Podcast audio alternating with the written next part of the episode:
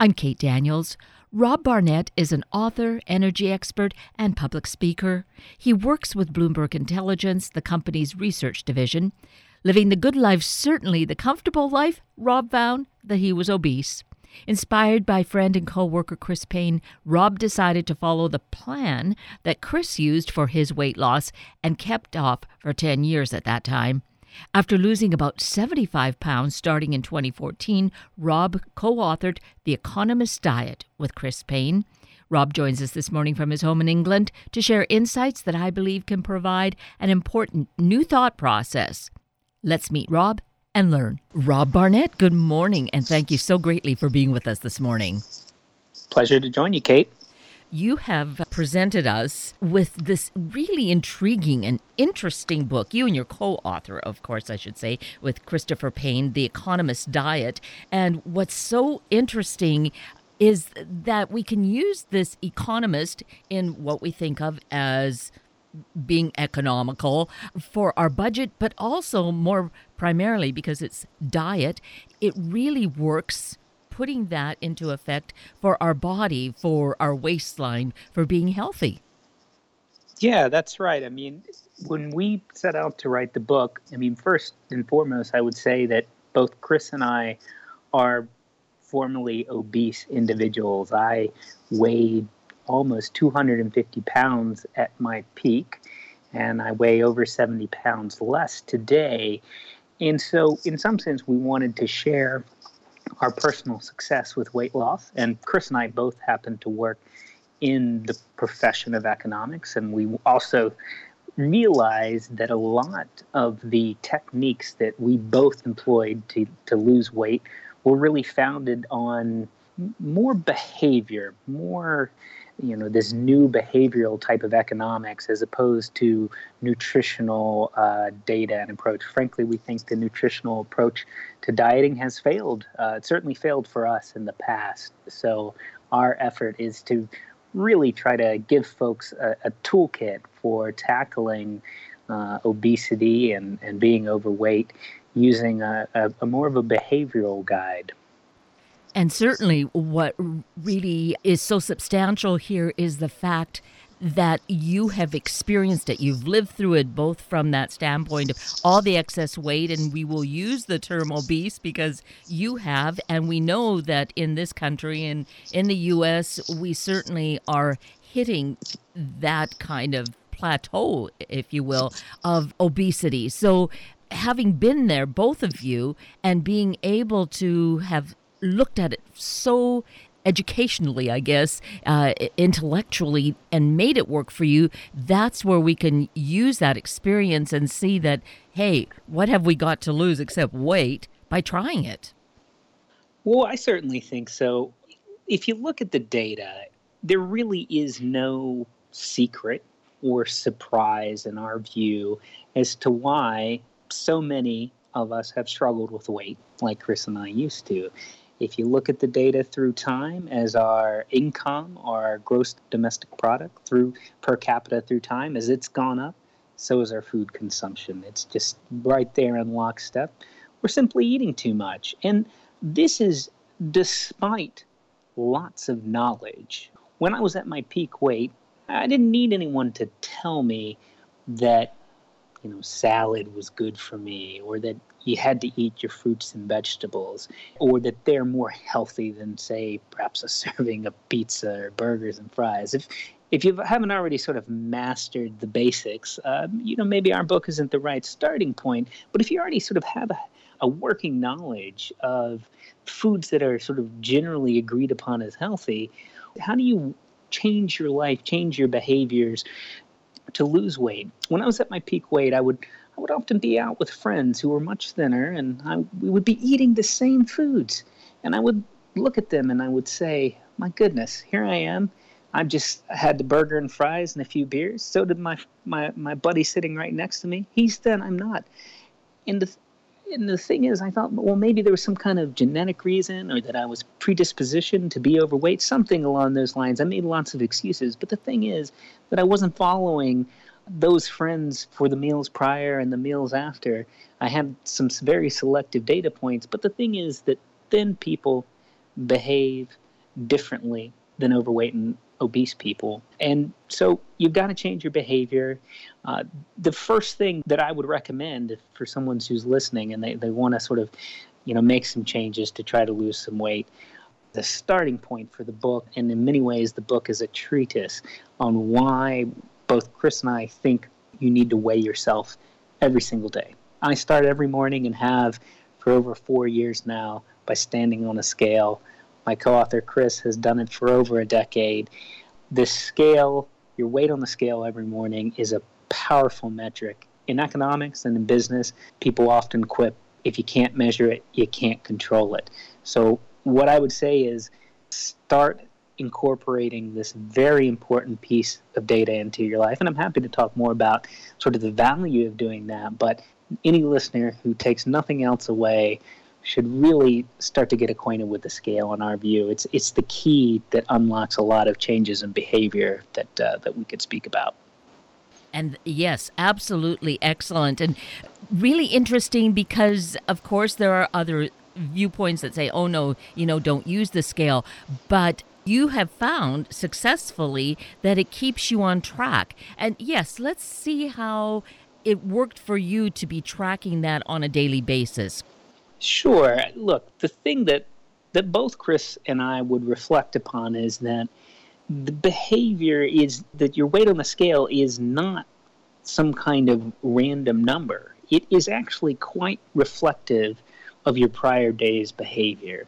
And so if I go out and eat a pizza, burgers and fries, few beers tonight, whatever the case may be, some kind of splurge, I promise you I will weigh more tomorrow morning than I did today.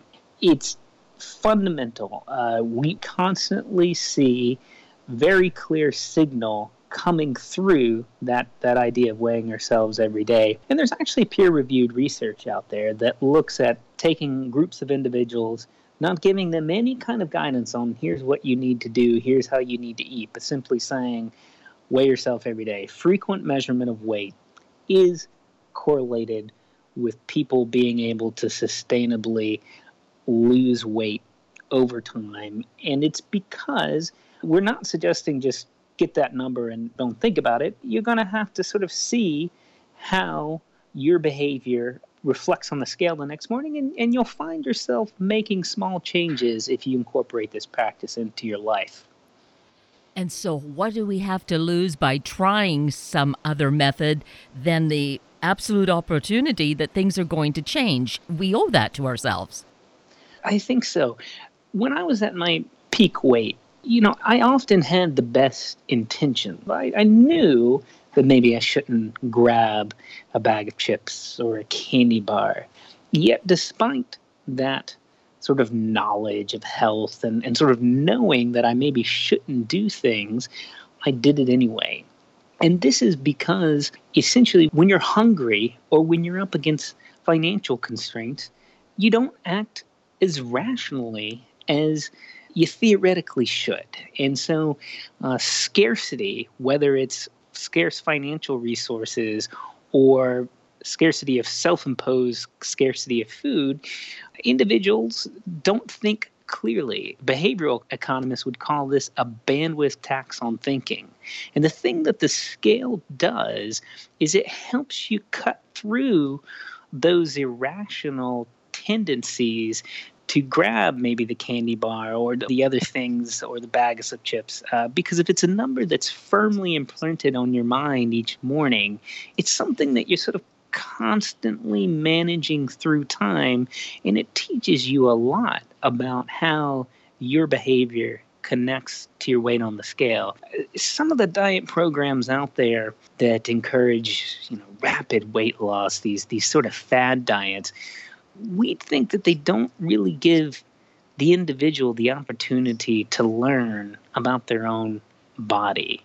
And so, in some sense, by stepping on the scale every day, you're giving yourself the ability to experiment. Well, how does eating a big meal in the evening affect you on the scale the next morning? How does you know the extra bag of chips affect you on the scale i mean you can literally start running some experiments and see what works what doesn't work for you individually it's a it's a very powerful metric And you touched on the idea of scarcity and how that plays into it. And that also is so key because if we're feeling that scarcity, anywhere that we might go out to eat and it has these you know you can get more food for a little bit more money we feel oh that's that's really a great bargain and well you know that you experienced that your co-author chris experienced that as well rob so i think we can find ourselves in that place too can't we Absolutely. One of the things that you'll probably notice if you're sort of paying very close attention to the scale is that you've really got to resist the diet industrial complex. Uh, you've got to resist upselling. I mean, humans love a bargain, but unfortunately, when it comes to food, unless it's a really special occasion, skip the exercise Coke, even if it's uh, a little bit more. In fact, you probably should be wary of Coca Cola or other sugary beverages in general, but the idea that there's a bargain available doesn't mean you should take it. And the food industry, they've done a very good job at confusing many of us about healthy norms, frankly. And one of the things we would say is that we don't encourage any of our readers to buy into any of the words that are used by food marketers. So, diet, fat free, low cholesterol. Uh, you pick, there's 50 odd words used to put on food labeling that sort of implies that it's a healthier option. Um, but frankly, we through experimentation have found that really none of those things matter. If you are going to have a soda, go for the real thing. Don't go for the diet version. Of course, if you are weighing yourself day in and day out, you're probably going to find there's not much room to have soda. You, you probably don't want to drink your calories because of the adverse effects it's going to have on where you stand on the scale. But that being said, any diet that forces you to forever give up your favorite foods uh, probably isn't going to work in the long run. I mean, I love an occasional uh, sit down of Tex Mex food. I love tacos and nachos, all these things. I, I want to occasionally have those. The problem is I can't have them all the time, and I had to train myself how to budget for those occasions when you go out and, and do enjoy food. Now, we certainly want to encourage every individual to have uh, an occasional feast. It's just that we are so successful as a society. We have all of these relatively low cost foods around us. It's, it's just an abundance, and we can constantly overeat if we allow ourselves to. And so a big part of what we're recommending is sort of, you know, again, getting on the scale every morning, but then sort of prioritizing the sort of opportunities that you have to eat in a way that would place a greater emphasis on the foods that you really like, but then cutting out all the ones that really don't provide you with, you know, as much utility or happiness. And maybe that's where the variety comes in that we have you know, the whole spectrum of the world basically in our neighborhoods or close by. And that can certainly be an issue where we're just trying too many things and eating too much stuff then. Absolutely. I mean, everybody loves variety. I love variety. But frankly, in terms of diet, a boring diet, diet is a slimming diet. Both Chris and I, day in, day out, tend to eat fairly similar kinds of foods, you know, a bowl of cereal, a piece of fruit for breakfast, a salad for lunch, and then a sort of regular sized dinner, I would sort of say, a square meal, as, as you might call it. But certainly, if you're moving from one type of food to the next type of food constantly, you're going to have much more of a tendency to overeat. And there's actually a really important economic principle here at play that, that tells you why. There's this great concept called diminishing marginal returns in economics. And so the real most simple explanation of that is if I give you a single Oreo, you're going to really love that Oreo. If I give you a whole package, by the time you get to the 30th Oreo, you're not going to get nearly as much happiness, utility out of that. And so as you eat more of something, the less and less likely you're going to want to overconsume it. So if you're eating the same thing over and over again, there's going to be much less propensity to overeat. And this is why you see some of those gimmicks out there where some people, you know, can prove losing weight by, you know, only eating at McDonald's or something like that. Well, they, they're eating the same thing over and over and they got tired of eating it and they ate less of it. There's no secret here. You ultimately have to eat less. So the way we would think about it is it's maybe an 80 20 rule, 90 10 rule, that kind of thing. Most of your meals probably should be simple and boring in some sense, healthy, hopefully.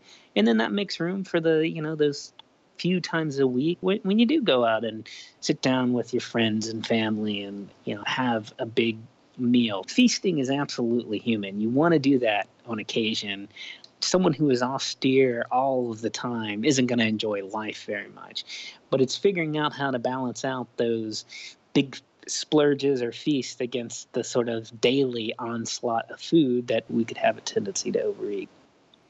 And I think many of us can relate to that. I know growing up, going out for a meal was just such a treat. We just didn't do it that often, so it was very special but as we do it on a regular basis, it loses that specialness and we just probably tend to stuff our faces. So, thinking in terms of that is going to, again, there's that two prong. It helps us physically, healthily, but it also helps our bank book as well. Absolutely. I mean, right now as a society, we're spending more eating at restaurants than we do in grocery stores. At least in the aggregate, that's true. And when I was at my peak weight, part of the reason, and this was true for Chris as well, is we were by no means, you know, rich, but we could afford to eat out pretty regularly without breaking our bank accounts. And we it wasn't about the sort of how fancy the place was or anything like that. You know, maybe you couldn't afford the nicest, you know, house in a city or the fanciest car, but for most people, eating out is something that they can afford to do with relatively high frequency. And so, uh, just because you can doesn't mean you should. And so, one of those things that anybody who would be willing to give our dieting approach a try, they would quickly learn that, you know, eating out too much is really not good for where you stand on the scale each morning. And so you'll get that feedback. Uh, even if we hadn't told you that, we think you'd discover it if you were stepping on the scale each morning. Um, that being said, there are going to be occasions where you find yourself eating out. I mean, it's unavoidable. You're, you're going to regularly do it. And so, what Chris and I would argue is that when, especially if it's not a special occasion, maybe you went out with some colleagues for lunch, we would say you can use nowadays calorie information that a lot of restaurants are making available to you. And so, we encourage this concept that we call calorie consciousness. Calorie counting probably effective if you can do it day in and day out, but most people aren't going to do that for the rest of their lives. It's it's too much of a grind. But you can use calorie information to make more rational decisions. And so a really good example is if you're out in a restaurant, many people would have the default assumption, "Oh, I'm getting a salad. It must be healthy. It must be a light option." But unfortunately, that's just not true. If you look at a lot of the information that restaurants and others have made available, you'll see that uh, sometimes you can easily get more than 800 calories in a single salad. And so, what we would say is if calorie information is available, which uh, I think restaurants that have more than 20 retail locations have to disclose it nowadays, uh, use that information to guide you maybe to a lower calorie salad or a, a lower calorie option. Uh, just because you're at a restaurant doesn't mean you have to treat it like it's your last meal. And again, certainly there are going to be times where you're going to be doing that. But if you're out at business lunches, things like that, it is definitely something to be cautious about. So, lots of really good information and suggestions. And let's mention, of course, it's really expanded upon here with both of your stories and experiences in this new book, The Economist's Diet The Surprising Formula for Losing Weight and Keeping It Off. And it seems like uh, the two of you really had a lot of fun uh, in the process of doing this, Rob.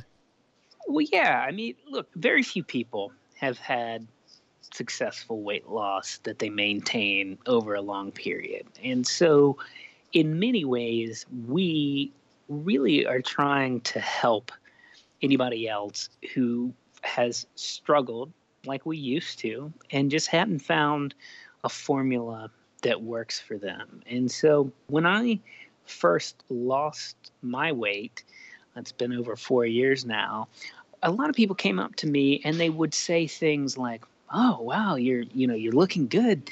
You must have uh, started going to the gym, or you gave up beer, or something. You know, just all kinds of things that I would say, well, no, not exactly. And so, I think there were a lot of misconceptions about what really works in the long term. And and exercise is a great example. Uh, one thing that we think is that you simply can't exercise your way out of a bad diet. All kinds of great reasons to exercise, but losing weight, in our view, is not one of them. And this is just simply because most people have sedentary office jobs. You know, they, they, they're balancing their work life with their family life. And so, in the best case scenario, what's the amount of time you're going to work out during a day? You know, maybe an hour. And so, we just think that if you are eating a typical American diet, that hour best case scenario most people are going to have is uh, is just not going to be sufficient.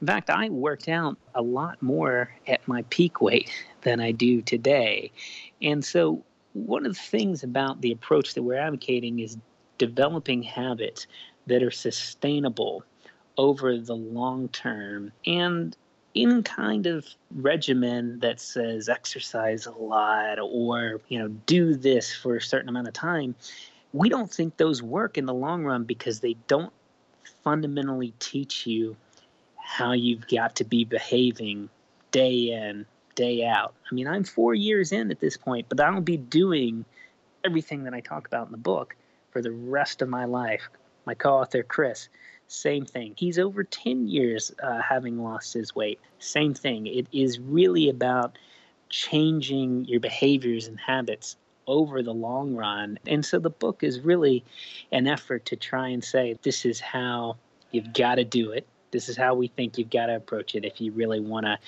uh, for whatever reason, uh, tackle uh, weight loss in your life. Uh, there, there's certainly a lot of health benefits that come along with it.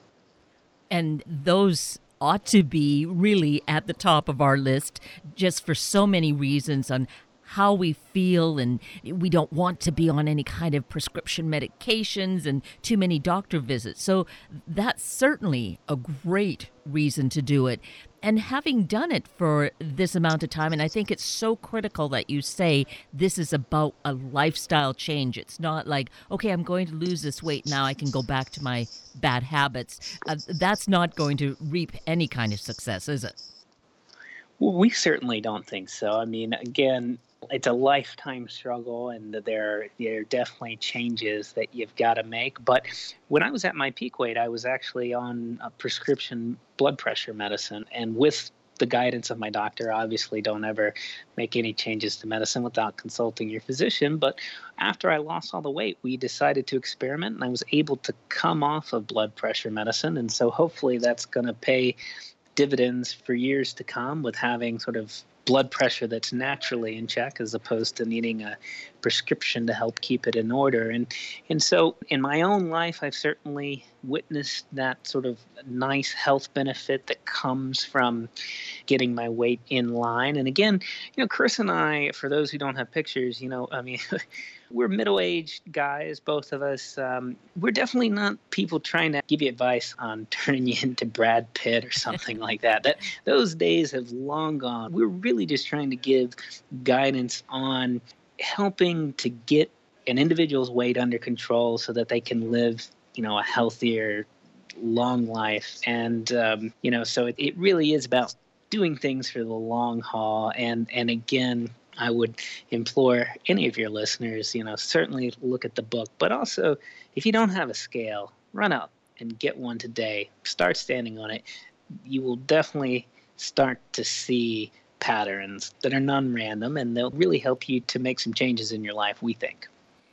And on the point of looking at the pictures, and they're there if we want to look at the website Simon and Schuster Publishing.com slash economists diet. There we can see this before and after photograph and it really I, illustrates i feel what a difference losing weight makes that you do look younger having lost the weight and eh, not only do you feel younger but you are looking younger I feel pretty good. You know, I, I was not one of these individuals who I didn't feel particularly bad when I was much much larger. And again, for me, it's about a seventy pound swing. And so, yeah, I mean, I uh, I look healthier, I hope, and and certainly um, it's kind of ironic. My wife was um, pregnant with our second child when I really started my weight loss journey and so she she was uh, expanding a little bit and I, I was losing weight at the same time. And uh, it's amazing to see pictures with you know my daughter now and seeing where I stood about five years ago with my son side by side. I mean I look like a transformed individual and it you know I think uh, I would say it's nice to have the pictures and I'm glad that uh, they exist. But for me I'm hopeful that all of the changes made will really help me to live a better life through time. And, and again, the blood pressure is just one example, but I think that w- there's no secret that losing weight, having a slimmer waistline is good for a variety of health outcomes. So, you know, again, it's it's not so much the vanity part of it. It certainly is nicer to have, uh, you know, slimmer fitting pants. That's great and all. But, you know, if you for your family, for your children, the ability to do something like this is really important. And hopefully it will mean that uh, both Chris and I are around for uh, as many birthdays as possible.